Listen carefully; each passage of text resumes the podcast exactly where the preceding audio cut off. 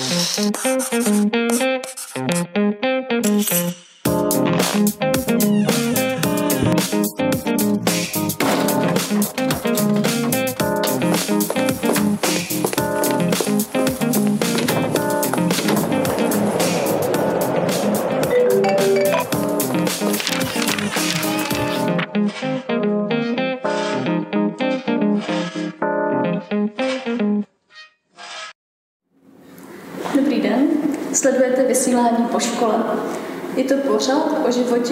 Absolvování vysoké školy a o začátcích profese architekta či designéra.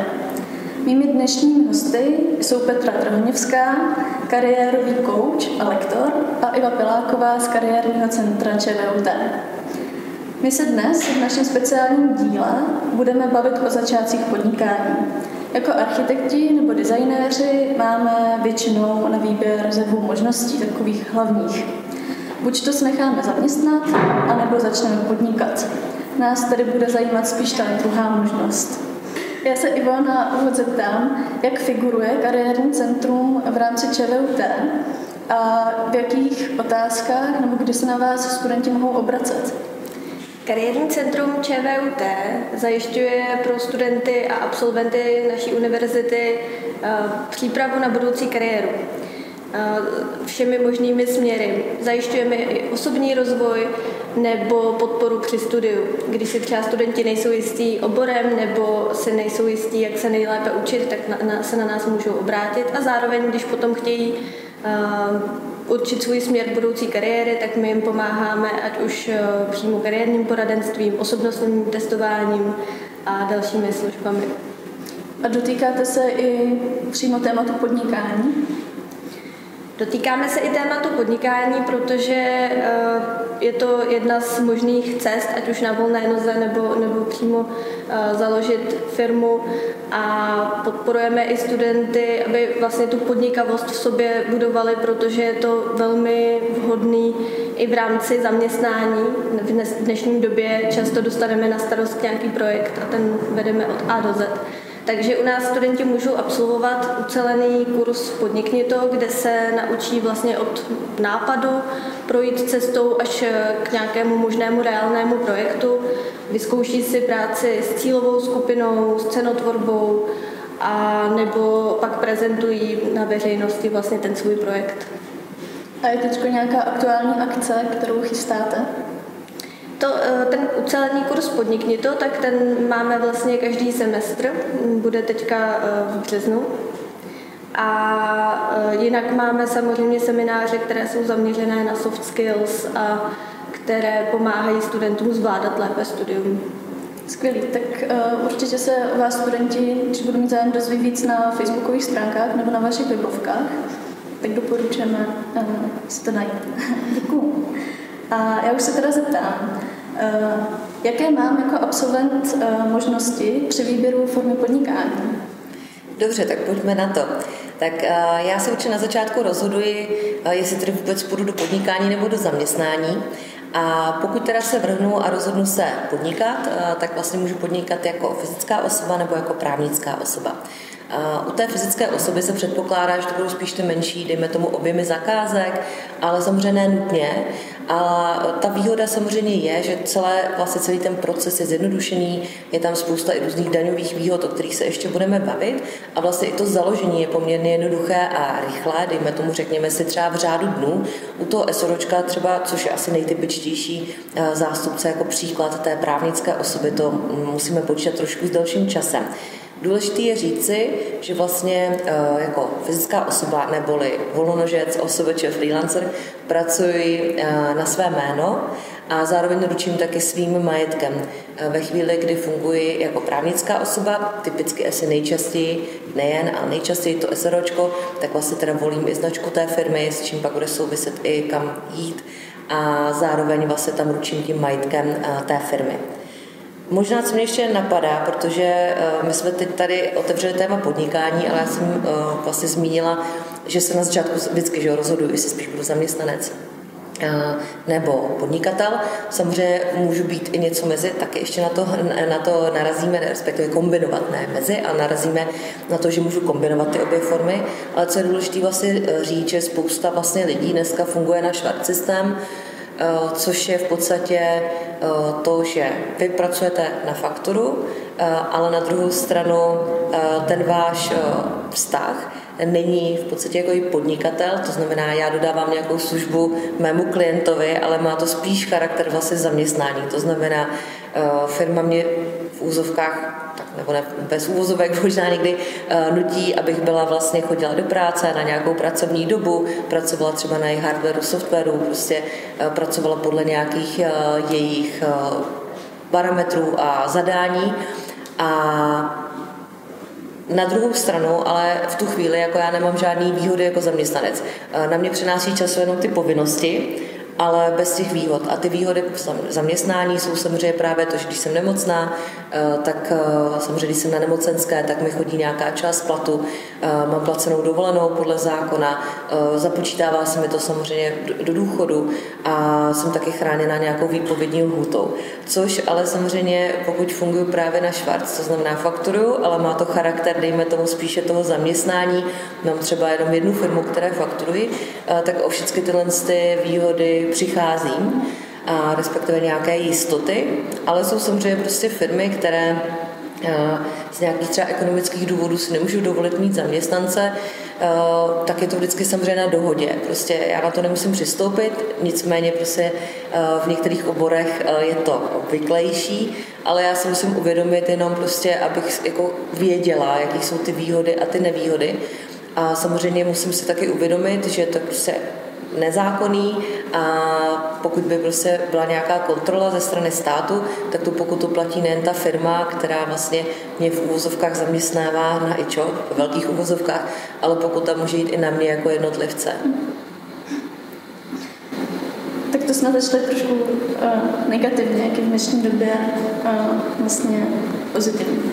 Tak to přehodíme do toho pozitivního, jako když startujeme, protože máme určitě jako spoustu optimismu, jak to bude. Eh, tak možná bych navázala s, tím, eh, s těmi úřady třeba, co navštívit, protože to asi je důležitý si na začátku říct. A jak jsem avizovala u toho osobeče, eh, neboli podnikání tedy sám na sebe, tak tam opravdu to je jednoduchý. Jdu vždycky prostě taková trojice institucí, ke které já určitě se kterými budu komunikovat a na začátku tedy já jdu na živnostenský úřad, eh, kde si samozřejmě vyberu, eh, jaký druh živnosti eh, registruji. A to je opravdu otázka. Je na tisíci koruny pár dní, než vlastně mi přidělí IČO a ten vlastně papír, že opravdu už oficiálně podnikám a zároveň musím mít určitě na sociálku a zdravotku, Česká zpráva sociálního zabezpečení a vlastně zdravotka moje pojišťovna, kde jsem registrovaná VZP a tak dále, prostě jakákoliv jiná. A tam vlastně tohle co nahlašuji. Pokud zakládám SROčko, rozhodnu se podnikat s kámošem a založíme SROčko, nebo prostě i sama, to je jedno, tam samozřejmě těch možností je víc, tak si musím uvědomit, že mimo tyhle tři instituce, ty jsou stejné, živnosták, Česká zpráva sociálního zabezpečení a pojišťovna, tak musíme jít ještě vlastně k notáři sepsat smlouvu, eh, kterou vlastně, eh, i když jsem sama, tak vlastně jako součást zakládání SROčko to k tomu patří.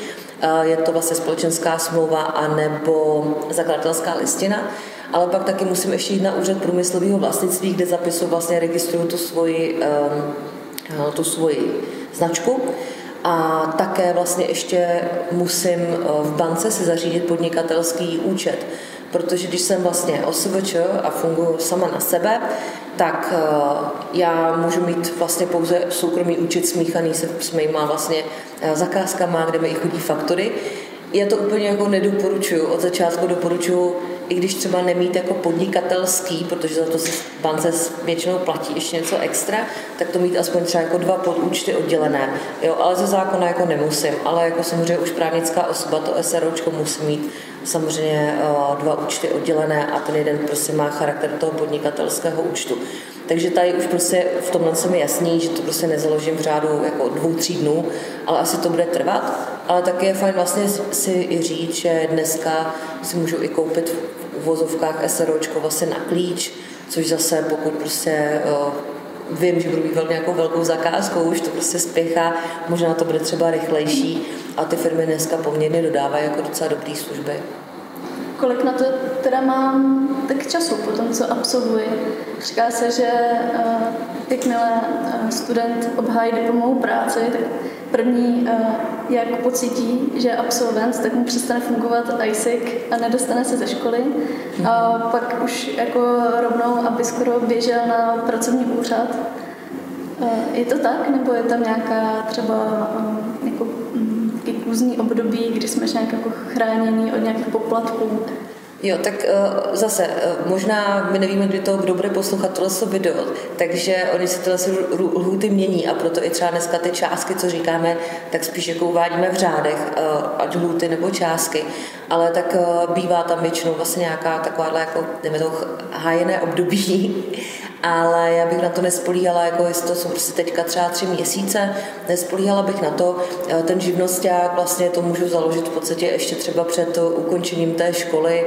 A, a tam to je opravdu jako otázka pár dnů, u toho SROčka, eh, jak říkám, to jsou týdny. Já spíš jako si musím asi uvědomit, že to, co mi bude jako naskakovat, nebo může naskakovat, tak jsou vlastně povinnosti platit nějaké odvody, nejen, že my samozřejmě už se zruší všechny slavy, eh, jak se říká s tím eh, ISECem třeba, ale vlastně jdou na mě všechny ty povinnosti, který v tuhle chvíli asi jako nejdůležitější je zmínit právě ty odvody na sociální a zdravotní. Ale je tam taky ještě jako jedna věc a to je nejen teda jako, že nemusím nebo můžu na nějaký na úřad práce. Jo. Tam spíš se to týká toho, že pokud já mám aspiraci uh, najít zaměstnání. Vím, že chci prostě být zaměstnanec stoprocentně. Nikdy nechci prostě mít jako to, to břímě, tu zodpovědnost toho podnikání. Ano, tak jdu prostě na ten úřad práce i hned, jo? protože prostě uh, úřad práce za mě v tu chvíli začne platit ty odvody a dává mi pak i nějaký čas na to, abych si prostě já mohla to zaměstnání najít. Pokud prostě uvažuji o tom, a vždycky jsem uvažovala, že spíš prostě budu pracovat na živnosták, tak eh, z mýho jako úhlu pohledu úplně ne, není důvod jít na úřad práce, ale můžu skočit rovnou prostě do tohle z toho procesu, spíš jako se snažím samozřejmě nastartovat co nejrychleji to podnikání, pokud jsem to neudělala ještě před těma státnicema. Jo. Ale ještě co se týká teda těch odvodů, je tam ještě teda nějaký jako chráněný období v úvozovkách a to je vlastně jeden rok, kdy nemusím platit ty zálohy. Teď bych se zeptala, co je možná dobré si eh, rozhodnout dopředu, eh, rozmyslet si a podle čeho, eh, například jestli se bude jednat o živnost hlavní nebo vedlejší. Mm-hmm. Tak, tady asi je docela dobrý zase už před koncem té školy se porozlížet po tom trhu práce a zjišťovat asi, kde mám jako největší šance a jakou formou získat tu práci.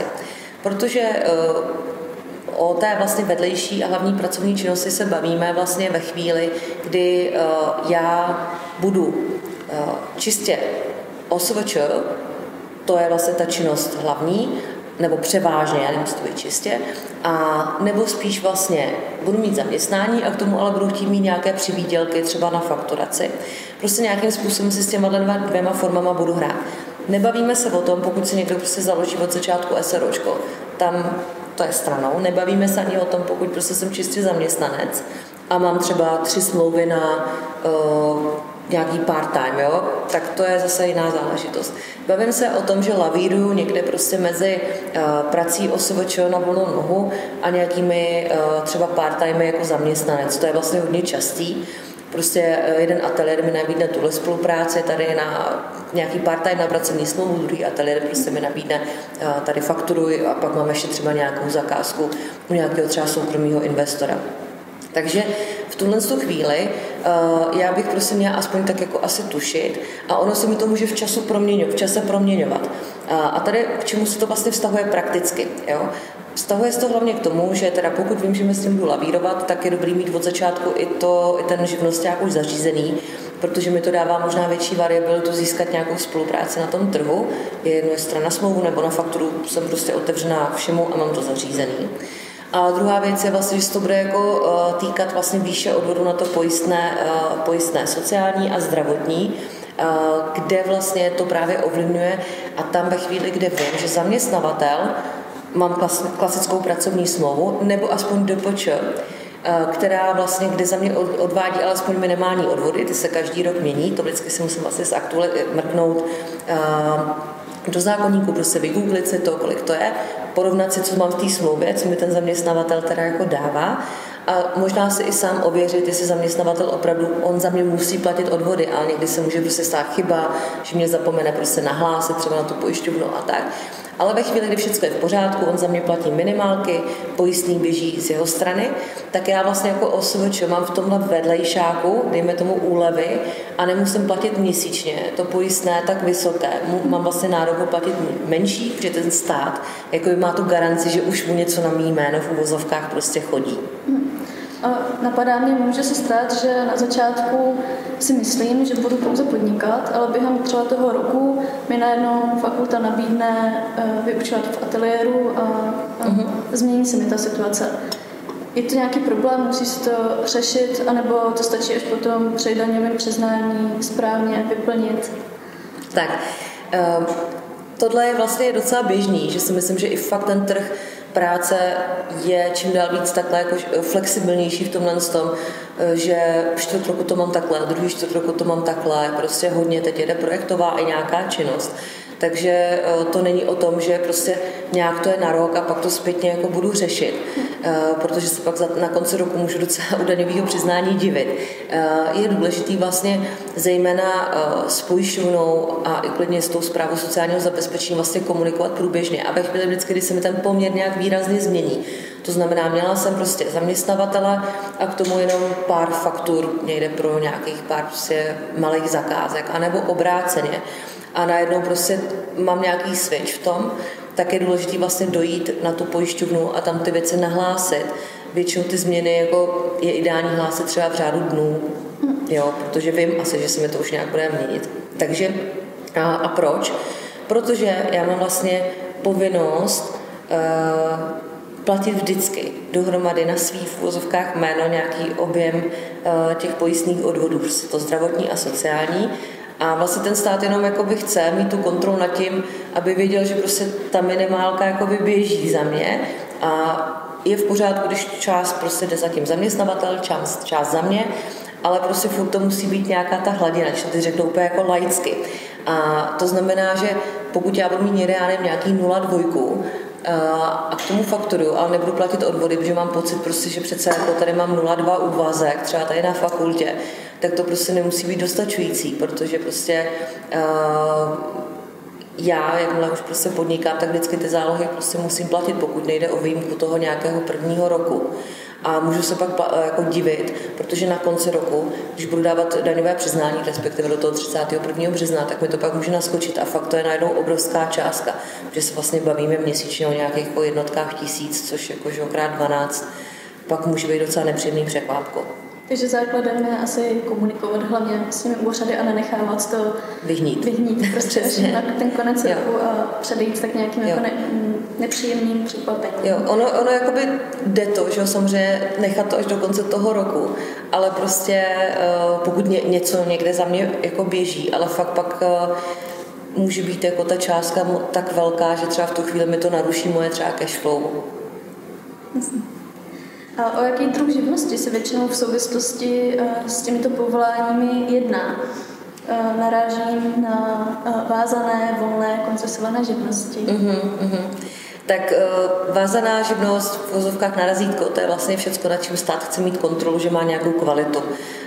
Týká se to samozřejmě x profesí, včetně architektů, stavařů, inženýrů a tak dále ale ne vždycky, ne všichni musí mít razítko. Pak jsou samozřejmě živnosti nevázané, volné, a to prostě jdu na, na ten živnosták a v podstatě můžu tam si vybrat z jakýchkoliv těch volných živností a dělat to od zítra. Vlastně nikdo mě jako nekontroluje. Jediná kontrola zpětná vazba je ten trh, jo, jestli prostě ještě někdo příště tu zakázku dá. Takže eh, tady samozřejmě nejčastější je, Jo, a to razítko samozřejmě asi to všichni architekti vědí, nebo lidi v téhle branži, že to je vlastně nějaký mix uh, let v té praxi, uh, mix jako toho, co mám odstudováno a zároveň samozřejmě zkouška u České komory architektů nebo techniků inženýrů. A je ale spousta vlastně architektů, kteří si jako vystačí v úzovkách bez toho razítka, někdo klidně jako i celý ten profesní život. Protože já vlastně si můžu na tom živnostáku dát tu živnost volnou a dám si tam a nejčastěji, co se že dává, jsou nějaké grafické práce nebo zpracování dat, taková jako univerzální formulka na všecko prostě. Všecko jsou vlastně nějaká data dneska. Takže ve chvíli, kdy já třeba vím, že budu dělat jako hlavně design, interiéry, nebo něco, co prostě se, eh, jako ta zakázka není buď to státu, anebo nejede podle stavebního zákona, eh, jsou to třeba fakt jako nějaké interiéry rodin, prostě menší zakázky, tak si s tím vystačím. Um, Můžu samozřejmě pak eh, třeba časem na to razítko aspirovat a to prostě pak už funguje tak, že já už k tomu stávajícímu živnostáku jenom znovu jdu na ten živnostenský úřad a vlastně oni mě tam tohle to připíší, že už tam mám vlastně jakoby nějaký ten vyšší level v úvozovkách, prostě když doložím ty všechny papíry o, tém, o té, jako, dejme tomu, o tom získání vlastně té autorizace. Jsi třeba zmínila nějaký konkrétní, uh, jako, uh, konkrétní výkony, které se tam dají vybrat, jako třeba grafické práce nebo zpracování dat. Mm-hmm. Může tam být fotografování a vlastně je to jako opravdu tím, jak je široké to pole působnosti profese, tak je tam určitě na výběr hodně možností. Je to nějak omezené, nebo můžu zaškrtnout uh, třeba všechno? Jo, jo. Uh, vlastně na tom živnostáku, já i třeba sama, co si pamatuju, tak fakt uh, ta paní mě tam tehdy poradila jako, eh, a většinou samozřejmě radí nedat si tam u těch volných živností jednu položku a dát si tam vlastně právě víc, protože přesně ty jako nevíš, jestli teď děláš grafiku a zítra budeš prostě zpracovávat data, jakákoliv, ať se pod tím představíme cokoliv, jo, nebo budeš víc dělat něco najednou, eh, spousta lidí prostě jde směrem do marketingu, jo. Takže eh, já jako doporučuji si tam zaškrtat maximum až 10 položek, většinou, jako když, jste, když si vlastně projedete to, co vám oni tam jako to vám tam půjčí nějaký ten seznam, nebo s tom můžete projet jako vlastně dopředu, tak eh, seznam vlastně těch živností, eh, tak si to tam dát jako volně, i třeba to může být eh, tady teďka, že třeba učíš, ale můžeš třeba někde jako dělat nějaký workshopy, takže nějaká i třeba jako vzdělávací činnost, právě ta marketingová, obchodní, protože třeba budu přeprodávat nábytek, spousta lidí třeba pak má tohle jako součástí té, té praxe, tak vlastně zkusit se na to tak jako podívat, i do budoucna, co by to mohlo být, ale ono nikdy jako není problém pak na ten úřad vždycky jako zajít a nějakým způsobem si to updateovat. Hmm. Ale nemůžu samozřejmě podnikat, prodávat nábytek, když tam dáme jenom jednu položku a budu tam mít grafický design. Jo? Takže vždycky jenom na tohle to myslet, že můžu prostě vydělávat pouze děl, jako na tom, co mám oficiálně v tom živnostáku napsaný. Takže jedna až deset položek, spíš tam jako všichni v té volné činnosti dávají to maximum těch deset. A předpokládám teda, že za nějaký malý poplatek to jde v rámci toho, té doby podnikání prostě změnit, mm-hmm. jak se změnit. A pak je tam ještě vlastně eh, další takové zásadní rozhodnutí, eh, když si mám zvolit, jestli budu eh, platit jako paušál anebo výdaje. Mm-hmm. Co to znamená a jaký je mezi tím rozdíl? Paušal je eh, zase, budeme se teď bavit čistě jenom o fyzická, fyzických podnikajících osobách, to znamená o OSVČ. Netýká se, teď se nebavíme o SROčku, takže je to vlastně nějaká daňová výhoda. Eh, je to daňová výhoda a administrativní výhoda, když to řeknu zjednodušeně, protože vlastně eh, pokud já daním takzvaně na paušál, tak automaticky vlastně stát předpokládá, že nemám moc velké výdaje a chci mít, mám malé podnikání a chci to mít co nejjednodušší. To znamená, já budu na konci roku při daňovém přiznání eh, vykazovat jenom to, co jsem fakturovala. Dávám vlastně do daňového přiznání jenom své příjmy a automaticky nějakým procentem, které se zase různě v čase proměňuje, eh, se mi spočítá, buď to uděláš sama přes nějakou přesně daňovou kalkulačku, nebo to spočítá účetní, kolik je vlastně jakoby základ té daně, který se stáhne o nějaké jako fiktivní v uvozovkách výdaje předpokládané, které jsou jako dané v tom zákoně. A to je celé. Vyplatí se to ve chvíli, kdy ty víš, že nemáš moc velký vlastně pravidelný výdaje. Jo, to znamená, když třeba ty víš, že musíš koupit jednorázově teď tiskárnu, sice to je hodně peněz prostě, ale pak už moc pravidelných výdajů jako velkých nebudeš mít, v řádu třeba prostě, nevím, placím 20 tisíc měsíčně, protože děláš doma, děláš zatím na sebe a mimo ty tisky zase extra toho nepotřebuješ tolik, tak se ti spíš bude vyplácet na začátku hlavně fakt ten paušál. A je to i takové jako odstupňování, že většinou se čeká, že když prostě začínáš podnikání v malém, nemáš na začátku velké zakázky, nemáš prostě zaměstnance, eh, děláš fakt na sebe, eh, že jdeš postupně. Jo, takže je to to jednoduchý. Ve chvíli, a je tam ještě podmínka, že to je vlastně uh, omezený tím, že fakturuješ do milionu za rok. Ve chvíli, kdy ty víš, že budeš fakturovat víc, protože tam padla velká zakázka, tak na paušál zapomeň. a nebo taky nemá smysl jako uvažovat, když máš nějaký pravidelný větší výdaje. Většinou mi si právě jako radili, že pokud prostě já mám služebáka, budu jezdit po nějakých stavbách třeba, dělám stavební dozor, kde to prostě za mnou ten náklad, nebo prostě mám kancelář, oboje dvoje, tak, eh, tak možná bude fajn, když třeba se jako zaplatím někde konzultace nebo někdo mi prostě to propočítá, jestli už se mi nevyplatí eh, spíš se vykašlat na paušál a je reálný výdaje. Pak si ale musím uvědomit, že, eh, že určitě budu muset vlastně opravdu si archivovat veškeré ty výdaje, stejně jak si archivuju faktury vydaný, tak si budu muset archivovat i všechny jako doklady. A pak na základě toho se pak to daňové přiznání už dá jako trošičku jako detailněji, složitějíc, protože tam si pak můžu dávat ty věci do těch vozovkách výdajů, ale abych si mohla odpočítávat, tak to všechno musím evidovat. Co se stane uh, například ve chvíli, že teda vím, že budu začínat, nepočítám zase tak velký zakázky a vím, že budu postupně uh, si pořizovat jako majetek pro to své podnikání, ale najednou třeba vyhraju architektonickou soutěž a získám odměnu 600 tisíc. Tím mi neplánovaně naroste vlastně příjem.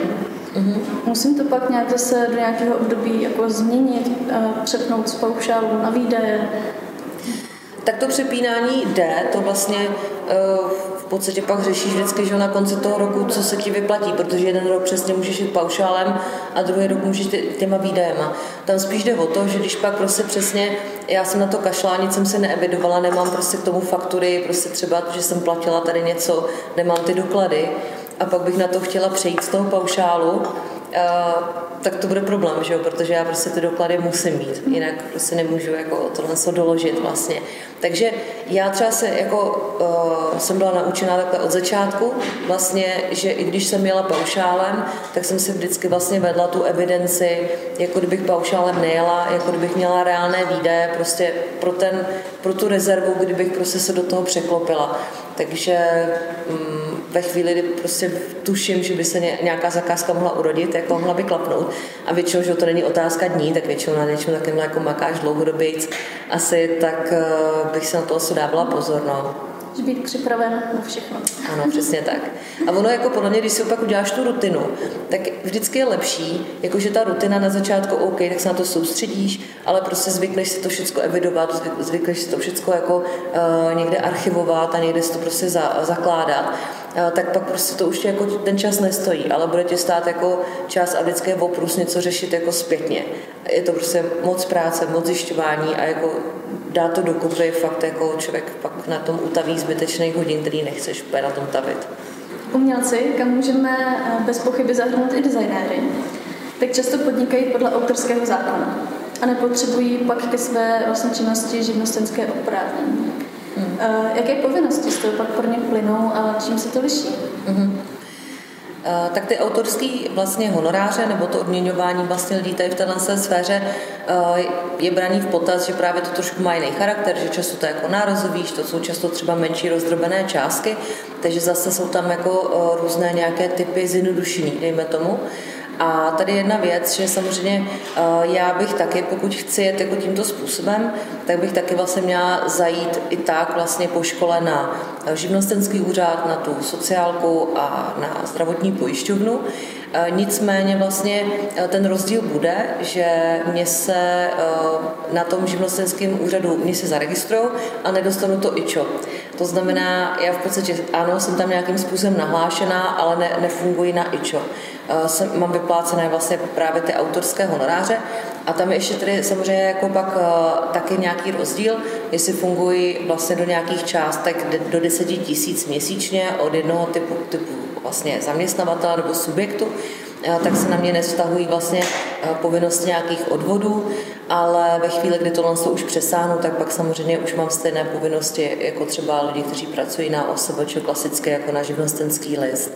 Takže uh, znám jako pár lidí, kteří uh, z té umělecké branže, kteří opravdu fungují bez živnostenského listu, jsou samopláci, protože mají už přesah vlastně těch 10 tisíc měsíčně více, tak pak samozřejmě jsou samopláci toho pojistného, ale obejdou se vlastně uh, bez toho živnostenského listu. Uh, úplně jako mě Nejsem si jistá, jestli to je jako extra výhoda, protože třeba zase výhodou je, že pokud ten živnosták mám a dám si tam právě třeba ty grafické práce, tak já můžu uplatňovat ten paušál, což eh, vlastně bez toho, eh, bez toho iče nemůžu.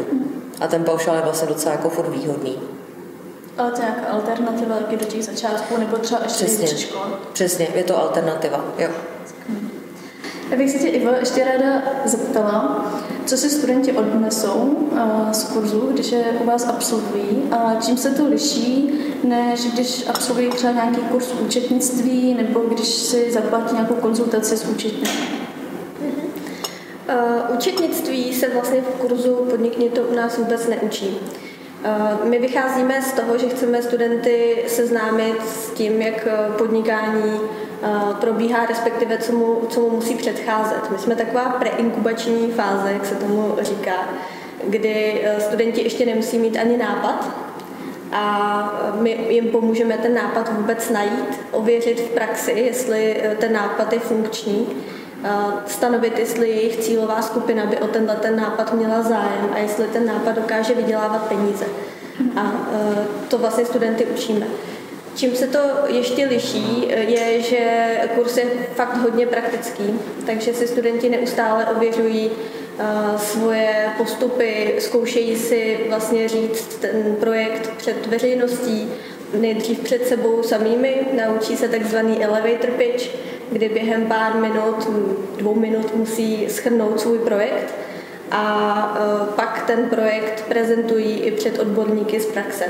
Takže mají spoustu zpětné vazby na to, co dělají a vlastně můžou tady to absolvovat celé zdarma a naučit se, eh, jak, jestli jim vůbec podnikání sedí, eh, jak podnikání probíhá, co je důležité tam zvažovat a setkají se i s tím, co už zmiňovala Petra, že živnostník má na starosti spoustu věcí, nejenom tu svoji práci jako takovou, ale že se stará i o to, jak se propagovat a jak se správně prezentovat.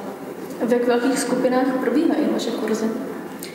Ten úvodní kurz, který bude teďka v březnu, tak eh, na ten se může přihlásit kdokoliv a je v neomezeném počtu. Ale z tady těch lidí my vybereme skupinku mm, maximálně 20 lidí, teď v onlineové době, dřív to bývalo menší skupinka, která se pak schází vlastně osmkrát po sobě a společně jdou tou cestou a dávají si tu zpětnou vazbu. Tak eh, teď se vrátíme eh, k takovému asi nejméně populárnímu tématu a tím jsou poplatky. Zajímalo by mě, eh, s jakými poplatky mám počítat, jaké jsou zálohy, jaká je jejich výše a jestli se nějak liší první rok a pak ty následující. Tak už to tady padlo vlastně několikrát, že já mám povinnost platit vlastně pojistné, které je zdravotní a sociální a zhruba počítejme zaokrouhleně, že dohromady to je kolem pěti tisíc měsíčně, co platím zálohy. Ty částky se vždycky samozřejmě mění, takže je důležité to sledovat. Bohužel se vždycky většinou navyšují teda, takže s tím je potřeba počítat. A to je to, to je to minimální, bavíme se o těch minimálkách, protože samozřejmě oni se mi vždycky budou navyšovat už podle toho, pokud já podnikám a mám nějaký prostě příjem, se mi třeba postupně zvyšuje, tak se mi i budou samozřejmě zvyšovat vlastně ty zálohy uh, měsíční na oboje, na zdravotní i sociální. Co je vlastně důležité uh, vědět, a ty jsou trošičku tedy naťukla, a někde jsme to už lehce taky zmínili, že vlastně první rok můžu mít ty zálohy odpuštěné po škole, ale to neznamená, že jako nemám povinnost zaplatit, akorát dejme tomu, mi to dělá tu úlevu, že na začátku třeba ještě, když si teprve buduju nějaké zálohy zás, finanční, vlastně nějakou rezervu, uh, tak to nevydávám měsíčně ale musím pak na konci počítat, že vlastně jako jenom v hlavě, že si spočítám tak jako pětkrát, prostě 12, tak na tohle to určitě prostě dojde. To znamená, někdy bývá ta mílka, že ten první rok vlastně jsem těch odvodů zbavená, ale to je, jde jen pouze o ty zálohy. A platí to taky nejen, že jsem po škole, ale já třeba jsem, dejme tomu příklad, po škole jsem byla rok, dva zaměstnaná Eh, klasicky na pracovní smlouvu nebo na nějaké dopočo, běžely mi odvody, o nic jsem se nestarala, ale rozhodla jsem se jít, nebo mě donutilo nějaké okolnosti, třeba na eh, právě OSVČ, tak zase i u tohle přechodu ze zaměstnání eh, na tu, vlastně na tu volnou nohu, taky tady platí ten jako rok, kdy nemusím platit ty zálohy, ale budu je samozřejmě doplácet. Tak, jo a ještě tady je teda jedna věc, a to je nemocenská, což je trošku specifikum. My samozřejmě jako OSVČ, když prostě děláme sami na sebe, jak už tady padlo, eh, tak samozřejmě musíme si vydělat na svoji dovolenou, to nám nikdo nezaplatí. Já vždycky říkám, dovolená mě stojí třikrát tolik eh, jako zaměstnance, protože nemusím zaplatit výdaj na tu dovolenou, ale zároveň nemám žádný příjem během té dovolené a zároveň vlastně mi ještě jako ucházejí ty příležitosti, kdy já jako vytvářím ty business příležitosti. Takže dovolená pro OSVČ je docela jako drahá sranda. A to samé platí vlastně i u nějakých vlastně záležitostí, jako je třeba nemocenská nebo mateřská. Já vlastně na to co nemám nárok, protože za mě to standardně v zaměstnání platí zaměstnavatel, ale já mám jako osobič možnost uh, odvádět v řádu pár stovek, uh, i jako nemocenskou, abych, dejme tomu, když bych byla nemocná, něco měla. Ale teda, co vím z praxe, tak většina lidí to jako nedělá. Spíš prostě nějakým způsobem se to ošetří, že se snaží udělat se třeba nějaké finanční rezervy. Ty jsi říkala, že se výše záloh vypočítává z výše vlastně mého výdělku.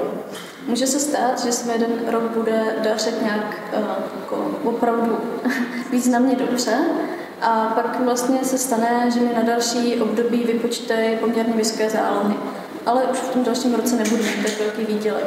Co se potom stane? Mm-hmm tak já vlastně eh, tu výši záloh přesně mám vypočítanou eh, z toho předchozího roku, to znamená, budu pravděpodobně platit vyšší zálohy eh, na oboje, na zdravotní, sociální, Nicméně, pokud opravdu mi klesnou ty příjmy, tak pak samozřejmě zase na konci roku, když dávám daňové přiznání, tak samozřejmě o to vlastně pak se mi to poníží. To znamená, někdy můžu, můžu dostat vlastně i to, že mi vrátí sociálka nebo pojišťovna zdravotní nějaký přeplatek tady je prostě strašně důležitý vědět, že jako to podnikání prostě ty výkyvy jsou a já prostě si musím hlídat cash flow strašně moc protože prostě nevím, kdy se mi, nevím, rozbije tiskárna, nebo kdy budu muset zaplatit nějakého kontraktora třeba, a nebo třeba právě, že se může stát tato situace, že platím najednou velké zálohy a ty příjmy tolik nemám. Takže je strašně důležité si dělat finanční, finanční rezervy od začátku,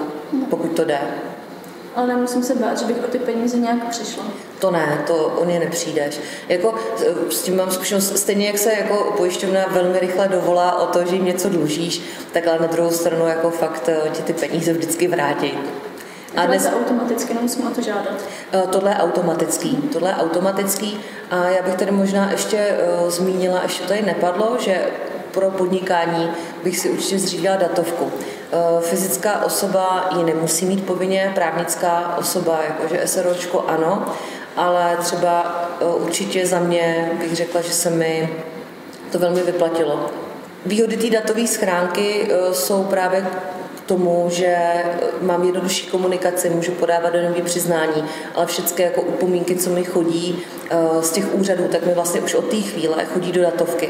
Já si samozřejmě musím udělat jako dobře nastavit notifikace, že když prostě mi datovky přijde zpráva, tak mi přijde samozřejmě na e-mail a jako pokud nekontroluji e-mail, tak dneska asi každý jako denně, ale prostě dám tam fakt nějaký jako upozornění do toho mailu, já tam mám prostě vždycky nějaký red flag, jako tohle je prostě finančák, sociálka, nebo přijde mi to z datovky, tak většinou mi tam chodí tyhle záležitosti. Uh, Myslím si, že jako to má výhody. U lidí třeba studenti mají často, že podnik zůstanou tady třeba v Praze, ale mají furt ještě bydliště v jiném městě, takže to je taky výhoda, že nemusí tu komunikaci řešit a dojíždět prostě do toho jiného města. A další výhoda je, že spousta lidí dneska prostě pracuje někde jako částečně remote, jo? jako asi ne člověk, který má stavební dozor, ale prostě grafice, lidi, kteří prostě dělají nějaký návrhy, vizualizace, tak prostě můžou dělat tam z druhého konce světa. A cokoliv z toho s tím úřadem řešíte, tak vlastně můžete řešit takhle online. Můžete zpřístupnit třeba i datovku z části účetnímu, takže vlastně za vás některé věci podává on automaticky z tu datovku, to je jako taky za mě super. A zároveň i pak přes ten portál občana, s kterým je ta datovka spojená, tak můžu vlastně i třeba se podívat do České zprávy sociálního zabezpečení, jestli tam mám předplatky nebo ne. Co dřív jsem vždycky buď to musela jít fyzicky na to, na to okresní zprávu sociálního zabezpečení nebo prostě na to ČSSZ, anebo do té pojišťovny. A dneska i vlastně ta pojišťovna, skoro každá vám dneska nabízí, že tam můžete zřídit elektronicky ten přístup, vlastně ten profil, co doporučuji, že tam přesně taky vidíte přeplatky, průběžní platby, jestli třeba, když jsem eh, na půl úvazek zaměstnaná, a na půl úvazek jsem si dala ten vedlejšák a ty nižší odvody, jestli za mě opravdu ten zaměstnavatel platí, to tam vlastně hned je vidět. A dřív eh, většinou prostě člověk na to spolíhal, neověřil si to, že třeba neměl čas dojít na tu pojišťovnu, nebo jsem tam nechtěla prostě, nebo nevěděl, že bys to měl ověřit a pak vlastně tam mohli nabíhat na jeho jméno nějaký vlastně uh, právě nedoplatky. Když jsme se tady bavili ještě neformálně před natáčením, tak jsi zmínila takovou uh, jednu zajímavost, na co si dát pozor, uh, s datou, uh, když vlastním datovou schránku. Pokud mám teda datovku a zřídím si ji dobrovolně jako OSVČ, tak já si pak musím uvědomit, že od té chvíle musím dávat daňové přiznání přes tu datovou schránku. Uh, nemůžu dát fyzicky, protože když ho tam donesu, tak za to zaplatím pokutu. Jo. Já ho tam teda můžu donést, ale tak jako proč bych platila pokutu. Je to, je to vlastně nějaký tlak na ty lidi, aby když už to mají, tak aby to prostě používali. Takže na to vlastně jenom bacha, že od té chvíle pak už ta komunikace, ale teda už takhle běží čistě online. No. Že buď a nebo. Jo, přesně buď a nebo. Ale jako za mě fakt doporučuju, mm, já pracuji taky část ze zahraničí, tak prostě nedám na to dopustit. Milý. Eh, když chci podnikat, ale zároveň eh, bych ráda pokračovala ve studiu ještě jako doktorant. Eh, budu mít nějaké úlevy od těch záloh, je na mě pohlížena ještě dále jako na studenta? Mm-hmm. Tak tady je strašně důležitý číslo 26, takže věková hranice, od které se to pak radikálně může měnit. To znamená, já jsem doktorant, mám navazující studium, ještě to stínu do 26, tak tam prostě všechno běží, jako když jsem standardně student, včetně toho, že třeba moji rodiče se na mě můžou dávat odpisy ještě jako na studenta. Jakmile dovrším 26. rok, je to moje první PhD, které je navazující, a vlastně chci tam zůstat, eh, tak vlastně musím dojít na eh, zase Českou zprávu sociálního zabezpečení a na pojišťovnu do 8 dnů od těch narozenin a vlastně tuhle změnu tam nahlásit. A já mám teda výhodu, což eh, vlastně jsme se teda bavili, že novější, já jsem to úplně nesledovala ty novelizace kolem tohohle, ale vlastně, že ty tedy nemusíš platit všechny, všechny ty odvody. Sociálku si uh, můžeš nechat odpustit a zdravotku uh, vlastně za tebe může platit stát, jako kdyby si byla standardně ještě student normálně bakalářského nebo magisterského studia. Musím si ale uvědomit, že pokud chci, aby za mě vlastně tyhle ty odvody na zdravotní platil stát, tak nesmím mít ani živnosták a nesmím mít vlastně přivídělky vyšší než 10 tisíc měsíčně, protože pak už zase už se překlápím do nějakého vlastně toho standardního módu, který jsme si popisovali. Takže výhody tam jsou, ale zase to má nějaké limity. Sociálku nemusím platit, to je pro spoustu lidí výhoda, ale je dobrý vědět, že se to nepočítá do odpracovaných let do důchodu. A nějaká malá motivace možná proč i na doktorské studium, to přece jenom může být. může taky, rozhodně. Když už jsem si založila činnost a mám za sebou nějaké první měsíce podnikání, tak mě teď vlastně v blízké době bude čekat daňové přiznání. Jak ho správně vyplnit a podat? Je třeba mm, zvládnu to sama, nebo je potřeba požádat jako o pomoc někoho? Mm-hmm tak spousta lidí to zvládne sama a vlastně taky, když jsme se spolu tady ještě bavili před tím natáčením, tak ty jsi říkala, že na to používáš vlastně nějaký jaký přednastavený formuláře. Uh, určitě to lze a zejména pokud třeba mám uh, jako jenom živnosták sama na sebe, jedu paušál, nemám tam žádné výjimky, tak si myslím, že to je fakt jako záležitost opravdu jako jednoduchá poměrně, kterou zvládne každý. A ve chvíli, když už mám nějaký jako souběhy, tak to si myslím, že zvládne každý, jako třeba ty to uváděla na svém příkladu. Nicméně, eh, pokud tam třeba budu mít nějaké odvody jako, nebo nějaké slevy eh, na, na dítě a tak dále, prostě třeba, tak už to může být možná třeba v něčem komplikovanější v tom, že na něco třeba zapomenu. Mě nenapadne tam třeba si něco dát a tam se už možná třeba vyplatí si nechat poradit. Většinou zpracování daňového přiznání je otázka nějakých pár jako jednotek tisíc, tisíců a ve chvíli, kdy vím, že už jsem měla nějaké kombinace nebo jsem měnila třeba tu formu, jo, přecházela jsem z vedlejší činnosti na hlavní eh, nebo v obráceně, něco se mi tam prostě kombinuje, tak možná bude stát za to si opravdu jako říct o tu radu, nechat si to někým zpracovat, protože právě třeba mě i z toho paušálu doporučí, že se mi vyplatí třeba eh, ten paušál opustit, protože to bude pro mě výhodný. To znamená, člověk to zvládne vždycky, ale někdy už na nějaký hranici může být pro něj něco výhodnějšího a i včetně té investice do toho účetního, který vám to dobře propočítá. Já bych tady možná ještě zmínila i eh, to, že někdy ta věnovaná tisícovka na to, že to někdo zpracuje za mě, mi ušetří spoustu eh, energie, nervů a času, abych ho věnovala něčemu, co pro mě dává větší smysl. Tak to aspoň mám já, protože já u vyplňování jakýchkoliv formulářů trpím, takže mě to pomůže. Mám to stejně, mám to stejně. Takže, eh, takže tady určitě je to na zvážení. Jednou to člověk třeba může zkusit, asi si myslím, a pak zjistíte přesně, jestli se vám vyplatí jako delegovat na, ně, na někoho tohle záležitost. Takže zní to možná strašlivě, ale ve výsledku se není zase tak čeho obávat. Uh-huh. A předpokládám, že i když bych tam udělala nějakou chybu, vyplnila něco špatně nebo něco opomenula, tak úřady mě budou opět kontaktovat a požádají mě prostě o doplnění. Jo, tak to se nemusíme bát, úřady nás budou kontaktovat velmi rychle. Ale jako někdy jsou třeba docela fajn. Já uh, ještě mám vlastně tu živnost navázanou na bydliště mimo Prahu a tak u nás třeba ten úřad je menší, takže tam opravdu jako zkoumají úplně jako všecko prostě a jako i hned volají a jsou třeba docela i v tom, jako, že i na směru člověka poradí. A my jsme vlastně to, když ještě se nedotkli, myslím, toho DPHčka, pokud si pamatuju, tak tam třeba pak už to je samozřejmě trošičku jiná záležitost, že je to už trošičku složitější a zároveň um, tam bude také jako se záležet, jestli zase, eh, já vím, že prostě jsem pláce, nebo jsem přecházela, nebo budu, eh, tak určitě bych se poradila v tomhle tom. Skvělý. A co dalšího neodmyslitelně patří k rozhodnutí být takzvaně na volné noze? Zní to tak svobodně a bohemsky možná trošku, ale určitě s tím souvisí spoustu jiných povinností. Mm-hmm. Tak eh, je to určitě míra nějaký jako svobody versus, dejme tomu, nějaká jistota tak když se na to kouknu teď ne, jako netechnicky víc softově, tak eh, určitě vlastně jako zaměstnanec jsem nějakým způsobem svázaná eh, tou formou toho zaměstnání, eh, nemůžu se prostě zbalit a jet pracovat někde tam na druhý konec světa, když se, když se rozhodnu, nebo můžu, ale po té dohodě s tím zaměstnavatelem je to samozřejmě komplikovanější, často prostě tam mám přesně danou pracovní dobu, už se to taky samozřejmě mění, ale jako je to pravděpodobnější, protože jsem navázána na práci v nějakém širším týmu, logicky a tak dále. Eh, ty výhody jsou samozřejmě určitě to, že se nejen, že mám placenou dovolenou, mám placenou eh, nemocenskou, když se mi něco stane, eh, mám mateřskou, ale zároveň ve chvíli, kdy třeba já budu chtít měnit tu formu, ať vlastně k jinému zaměstnavateli budu, anebo třeba zvažuji, jestli na, to, na tu volnou nohu, tak furt jsem taky krytá výpovědní lhůtou standardního pracovního vztahu a tak dále. Eh, zároveň se nemusím starat o žádný svůj marketing, nemusím se starat o svůj obchod, nemusím se starat o účetnictví právě třeba. A já jsem vlastně loni, eh, kdy to vyšlo, loni eh, ta studie absolventů architektury právě co se týká zaměstnání, ten průzkum. A bylo tam právě přesně i citovaná e, nějaká holka, že tam přesně komentovala, že ty platy jsou fakt jako ne úplně vysoký, e, zvláště pro absolventy e, v těch architektonických třeba ateliérech, ale říkala vlastně, že si pak uvědomila, přišla na volnou nohu, co všechno za ní jako jde za, tě, za, za těmi povinnostmi.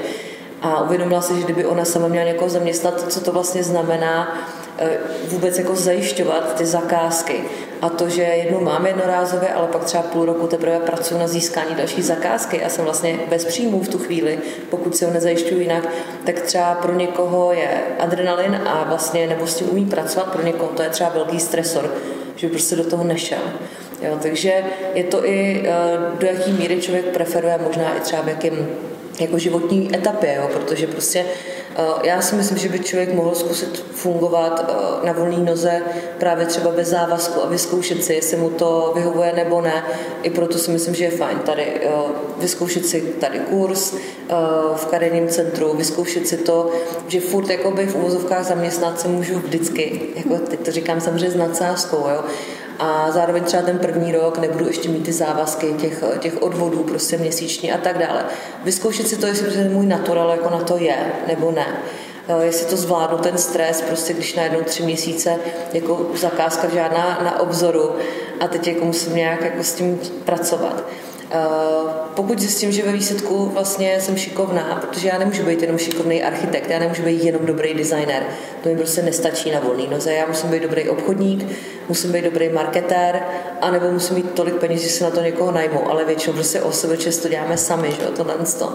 Takže eh, také je potřeba počítat s tím, že vlastně, eh, já nevím, když se řekne, že jako osobeč mám hodinovku tisíc, tak teď zaměstnanec, někdy se na to lidi dívají optikou zaměstnance a řeknou, hm, 160 hodin měsíčně krát tisíc, ježiš, to je super, se ten člověk má jako peněz, no tak to si musí žít. Ale vlastně ono to tak není, že? protože já nemám pravidelně všechno placené, prostě mám jenom placenou tu reálnou práci, kterou si seženu.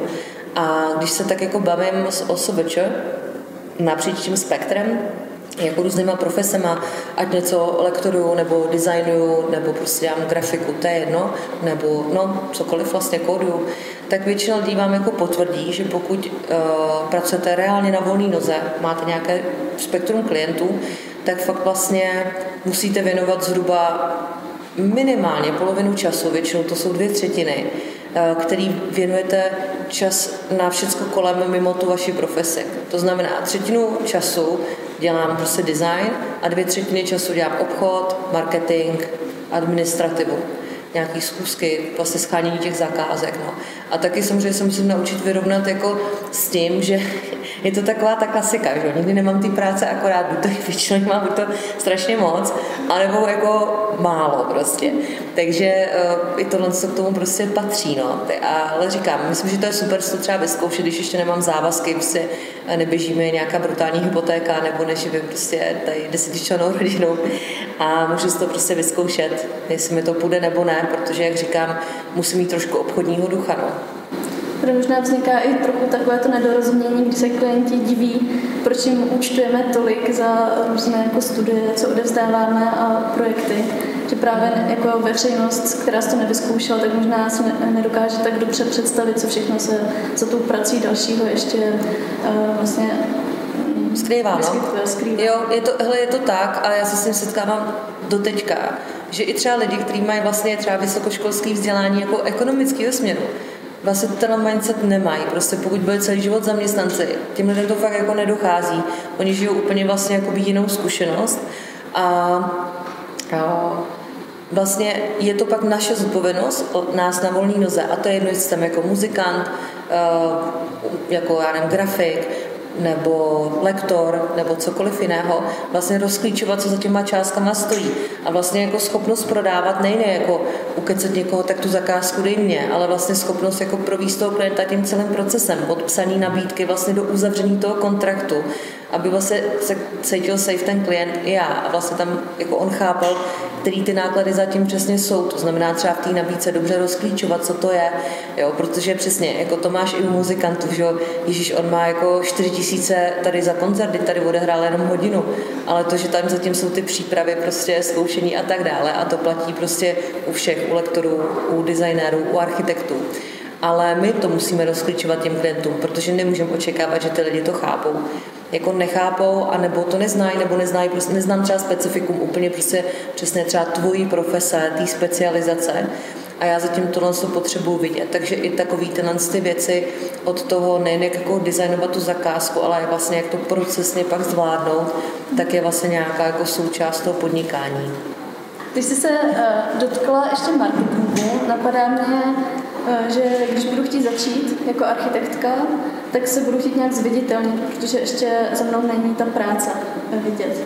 A tak si budu chtít zaplatit nějakou reklamu na Instagramu, na Facebooku, dneska se hodně používá. Uh, může mě díky tomu čeká se nějaká další jako povinnost, kterou bych třeba neočekávala? Tak ano, eh, návodná otázka krásně ano. tak pokud jsem teda zaměstnanec a třeba jenom se chci jako zviditelnit, dělám si tvoje, svoje portfolio, protože nějakým způsobem třeba do budoucna počítám, že na volnou nohu, tak to asi úplně jako řešit nemusím.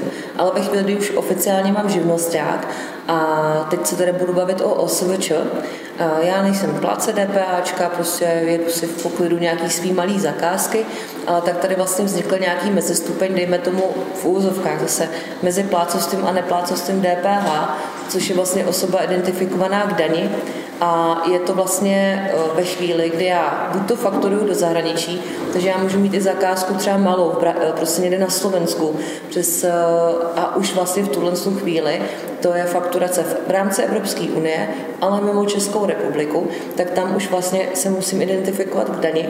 A ta druhá jakoby podmínka, to je to, co se ty vlastně na co narážela tou otázkou, tak je kdykoliv, kdykoliv vlastně já nakupuji jakoukoliv službu ze zahraničí, což může být přesně třeba, že zaplatím reklamu na Google nebo na Facebooku. Co to pak znamená? Já musím vlastně na finančáku nahlásit tenhle ten statut. A Zároveň pak to znamená povinnost, že pokud vlastně ve chvíli, kdy já něco nekupuju nebo fakturuju teda ven, eh, tak do 25 dnů od té fakturace podávám vlastně eh, hlášení o dani eh, pod vlastně hlavičkou téhle osoby identifikované k daní. Jo, ono vlastně třeba to je i nulový jako daňový přiznání, ale musím ten papír tam vlastně podat. Jo. Ne, že by to většina lidí dělala, ale to neznamená, že to je jako správně, když to nedělají. Prostě takhle to je. Takže ještě tady existuje statut osoba identifikovaná k daní.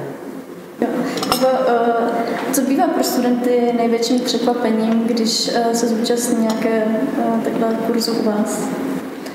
Pokud se zúčastní kurzu Podnikně to, tak spousta studentů najednou zjistí, co to podnikání skutečně je a že kolem něj panuje spousta mýtů. A jeden z těch hlavních mýtů je, že podnikání stojí spoustu peněz a že na začátku musí mít balík financí, který do toho musí investovat. S podnikáním se dá začít a je to i daleko lepší s ním začít postupně protože pokud nemáme ještě ověřený nápad a nalejeme do toho svoje veškeré finance, tak je velmi velká pravděpodobnost, že o ně přijdeme, aspoň z části. Můžeme vymyslet mm, nějaký minimální produkt a s tím pomalinku začít a postupně to škálovat, stupňovat, až pak víme, do čeho správně investovat a co se nám vyplatí. A třeba, co máme zkušenost se studenty architektury u nás na kurzu, tak uh, byli velmi překvapení, že nemusí hned mít zařízené funkční své vlastní studio, ale že můžou svoje nápady a produkty nabízet třeba ostatním a pak teprve uh, si za, založit to vlastní studio v momentě, kdy už mají ty zkušenosti. Tak já jsem ráda, že jsme to takhle ukončili uh, optimisticky. A děkuji našim hostům, že přijali pozvání a podělili se o své rady a zkušenosti. A doufám, že jsme zodpověděli většinu otázek, alespoň těch, které si nejčastěji kladete. A budeme rádi, když vám tento pořád pomůže při začátcích našeho podnikání nebo výkonu profese. Pokud vás bude zajímat víc, tak eh, můžete navštívit webovou stránku www.kariérnicentrum.cz, kde najdete přihlášení jak na ten kurz, o který jsem tady mluvila, anebo na další naše akce a vzdělávání. Eh, pořád pro vás eh, připravilo oddělení vnějších vztahů Fakulty architektury ČVUT v Praze a my se na vás budeme těšit u dalších dílů.